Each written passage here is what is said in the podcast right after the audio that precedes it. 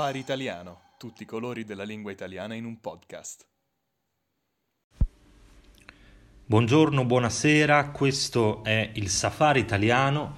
Non sappiamo come iniziare e quindi iniziamo. Oggi è una puntata, un episodio del, del nostro podcast molto importante e molto, come dire, affettuosa per, per noi. Perché? Perché questa settimana è la settimana dedicata alla lingua italiana. In tutto il mondo questa settimana si festeggia lo studio della lingua italiana, eh, che è uno studio davvero davvero sorprendente. Infatti, eh, se pensiamo a quante lingue nel mondo hanno più importanza politica, economica dell'italiano, potremmo anche eh, domandarci ma com'è possibile che l'italiano sia così tanto studiato nel mondo? Dovete sapere infatti che l'italiano è la quarta lingua più studiata al mondo, più del francese. E questo direte è normale dato che il francese fa cagare, ma eh, è una lingua, potremmo dire, dal punto di vista politico e economico più importante dell'italiano, ma noi italiani eh, anche questa volta abbiamo battuto i francesini e li abbiamo massacrati anche da questo punto di vista. E perché allora tanta gente studia l'italiano? Ma eh, ci sarebbe poco da dire, insomma, non c'è molto da spiegare, è palese, è chiaro a tutti che l'italiano sia meglio del francese, per esempio, o di molte altre lingue, anzi, a mio modo di vedere sono sorpreso del fatto che l'italiano non sia la prima lingua studiata al mondo e io sto cercando, eh, faccio come lavoro proprio l'insegnante, quindi il divulgatore della bellezza della lingua italiana perché vorrei che nel giro di qualche anno anche un paio d'anni, se possibile, l'italiano diventasse la lingua più studiata e parlata in tutto il mondo. E, e quindi quando eh, chiedo ai miei studenti perché studiate italiano, eh, le risposte sono abbastanza simili e sono tutte giuste naturalmente. Studiamo italiano perché ci piace, è una risposta così semplice ma così fantastica nella sua semplicità. L'italiano è una lingua bella, è una lingua musicale, è una lingua aperta, è una lingua vivace, una lingua varia e quindi è una lingua perfetta per la musica, per esempio. Infatti è la lingua della lirica, è la lingua della poesia, è la lingua anche di Dante, il più grande, potrei dire, italiano mai esistito. Io lo dico, lo dico, anche se era fiorentino, sì, era toscano, ma è il più grande italiano mai esistito. Anche, ci sono anche toscani, ci sono anche fiorentini bravi, da ammirare e da stimare. È questa la bellezza della vita. E poi eh, sappiamo che l'italiano è la lingua eh, della moda, perché la moda è una classica peculiarità italiana e quindi anche della cucina. L'Italia è maestra di tutti i paesi al mondo per la cucina, per le automobili, per lo stile. Mm? Insomma, adesso non starò qui a fare una eh, magnifica esaltazione della bellezza dell'Italia e della sua lingua, ma più che altro, visto che abbiamo parlato di Dante, il più grande italiano mai vissuto e eh, il padre della nostra amata lingua italiana, perché Dante è il padre della lingua italiana? Perché? Non perché lui l'abbia inventata, lui non ha inventato l'italiano, lui semplicemente eh, usava mh, mm, durante la sua scrittura, quando scriveva le sue opere, sia la lingua italiana volgare fiorentina, quindi quella che lui parlava e i fiorentini parlavano a quel tempo, sia il latino, perché eh, in quel tempo, insomma, eh, ancora il latino nel 300 era eh, molto utilizzato soprattutto, se non quasi unicamente, per le opere letterarie. Ma Dante fu il primo a credere veramente che l'italiano, o meglio il volgare fiorentino, potesse essere usato anche per scrivere cose di poesia, di letteratura. e quindi la sua commedia, o la divina commedia come viene chiamata, la scrisse proprio nel volgare fiorentino. E visto che usava questa lingua in un modo incredibile, poteva eh, usarla per dire cose sporche come merda, nell'inferno della commedia lui dice merda, dice puttana, culo, sono parole che Dante usa, ma le usava anche per parlare degli angeli del paradiso e dei santi, della misericordia, della grazia, della magnificenza, queste parole del suo italiano volgare, ma che venivano dal latino. Ecco, questa meravigliosa varietà fece capire a tutti che l'italiano volgare poteva essere una lingua anche nobile, poteva essere una lingua usata in maniera totale, in maniera completa, una lingua elastica, una lingua ricca per tutte le occasioni. E quindi Dante è ufficialmente il papà della nostra lingua italiana e quindi anche un po' il nostro papà, possiamo dire. Ma la lingua italiana sapete benissimo che non è tutta uguale. Sapete bene che quando eh, studiate l'italiano a scuola e poi andate in Italia, spesso sentite un tipo di italiano diverso, che non vi sembra l'italiano che voi avete studiato. Ma questo è normale e non è colpa vostra e non è neanche colpa di chi parla un italiano diverso, perché anche per gli italiani succede questo. Cioè se io vado al sud, per esempio, se vado in Puglia e eh, un signore pugliese mi dice assittete, io non capisco cosa vuole dire. Lui vuole dire siediti semplicemente e se un pugliese viene al nord per esempio va, eh, non lo so, a Milano eh, o non lo so, in Veneto, ecco, e sente dire oggi sono straco, dice cosa? Scusa? E invece vuol dire sono stanco.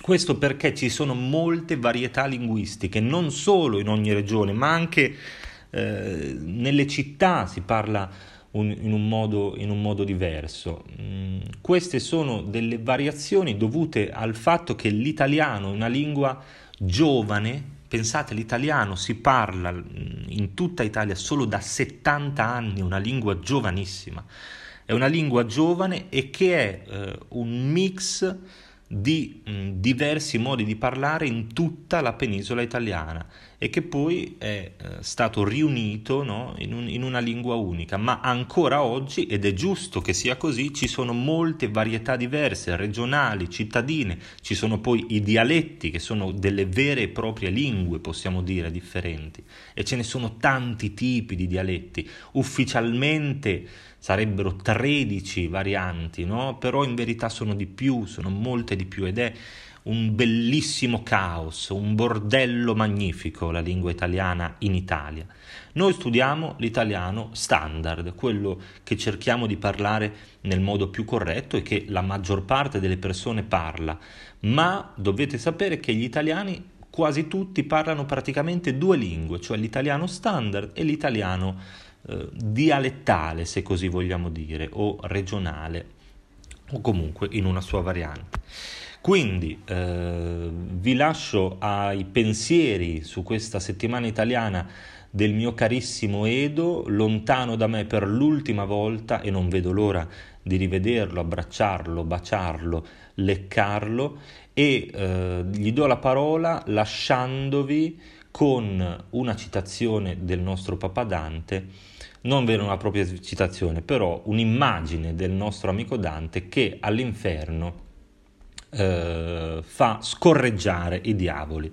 Eh, c'è un diavolo che scorreggia, fa la tromba con, la, con il suo culo e in questo modo guida tutti gli altri diavoli.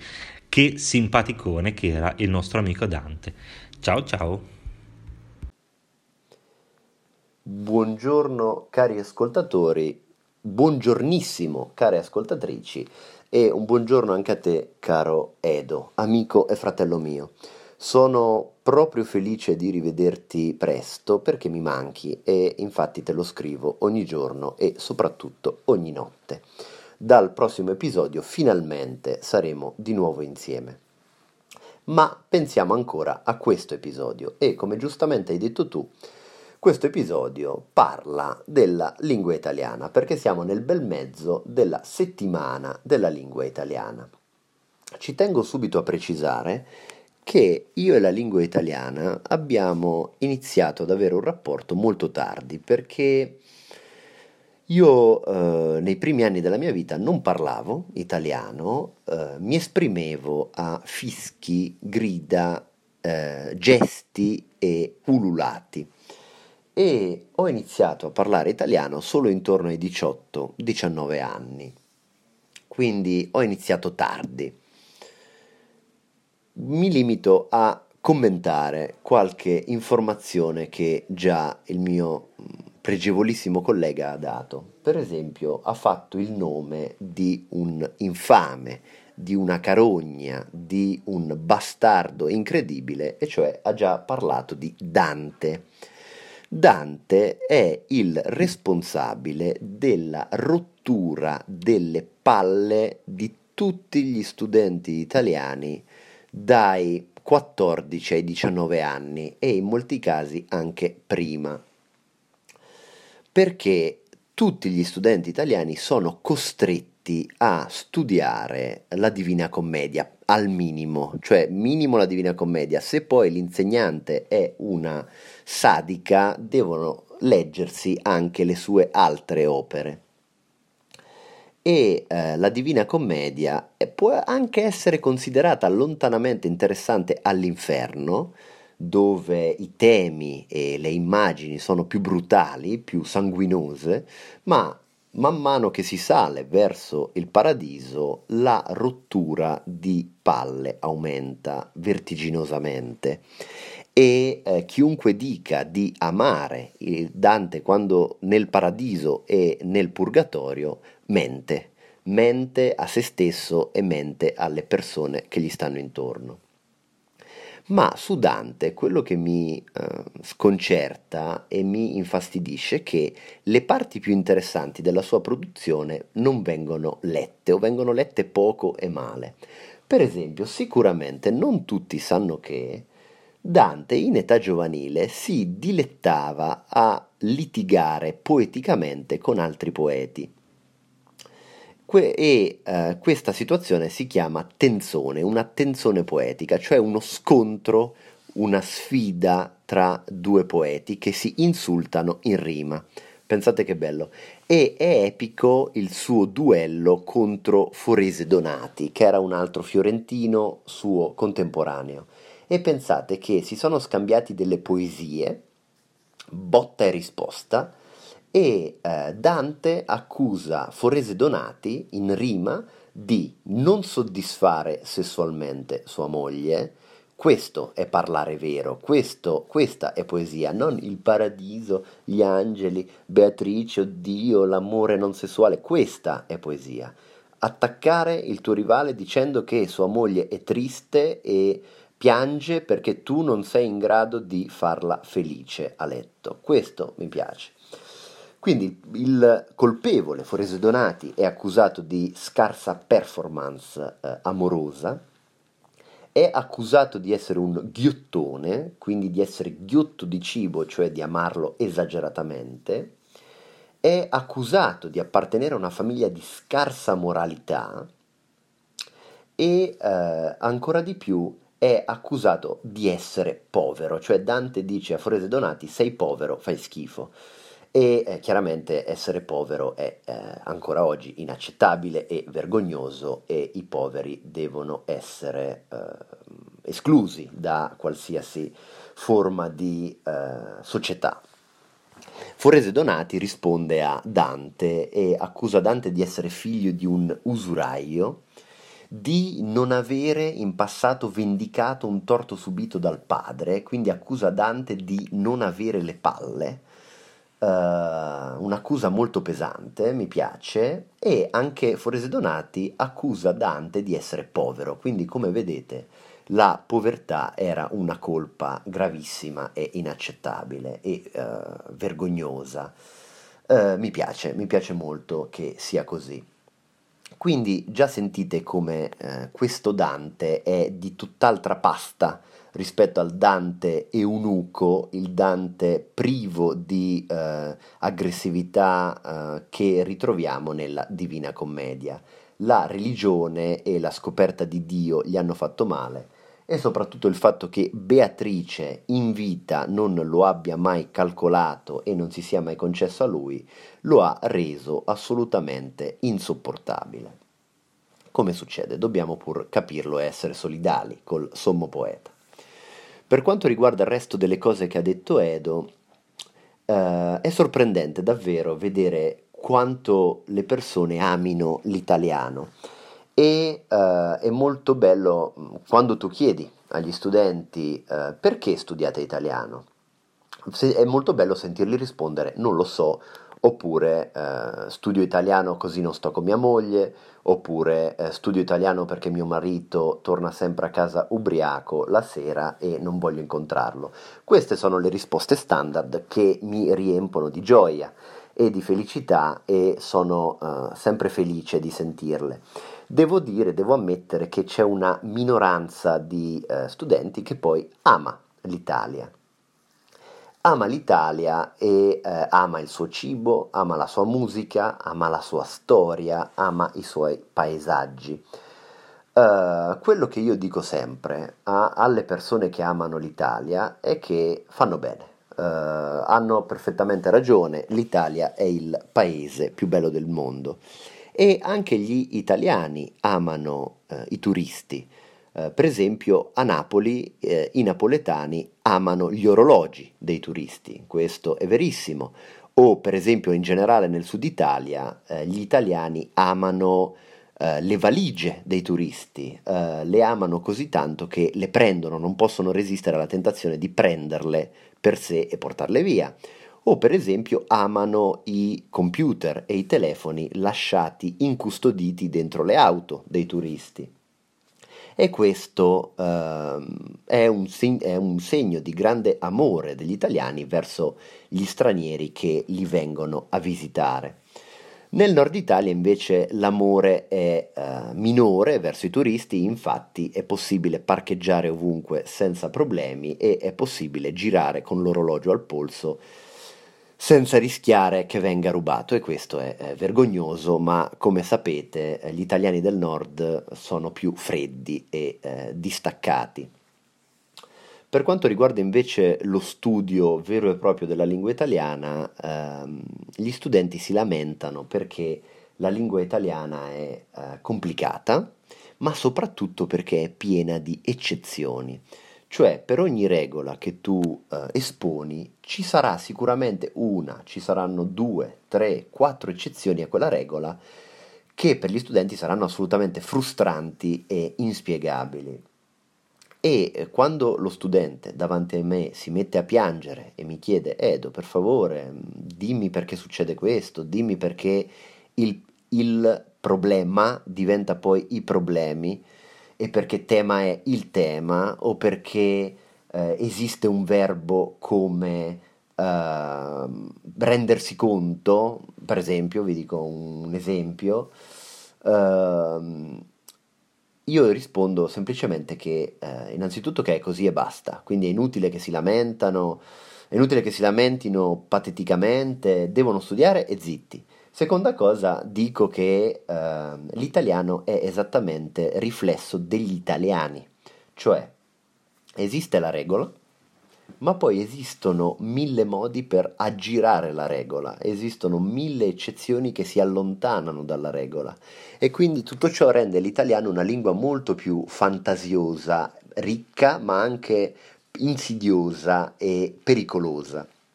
Esattamente come girare di notte notte eh, in una strada italiana con il portafoglio eh, in vista. Tutto può succedere e eh, normalmente anche con la lingua italiana tutto può succedere. Queste sono le tre parole d'ordine di chi arriva a lingua nostra. Nella nostra scuola tutto può succedere, eh, quindi non dico altro. Detto ciò, come sempre vi invito a abbonarvi, il sito ormai lo conoscete a memoria, spero, il sito è www.safariitaliano.com, Abbonandovi riceverete la trascrizione di questo episodio, il, il file mp3 di questo episodio sarà scaricabile, un esercizio e in più una foto di Edo vestito da Dante ma con niente sotto, cioè solo con il mantello di Dante il cappuccio ma poi sotto nudo. E come sempre questo è stato il safari italiano, non sappiamo come finire e quindi finiamo.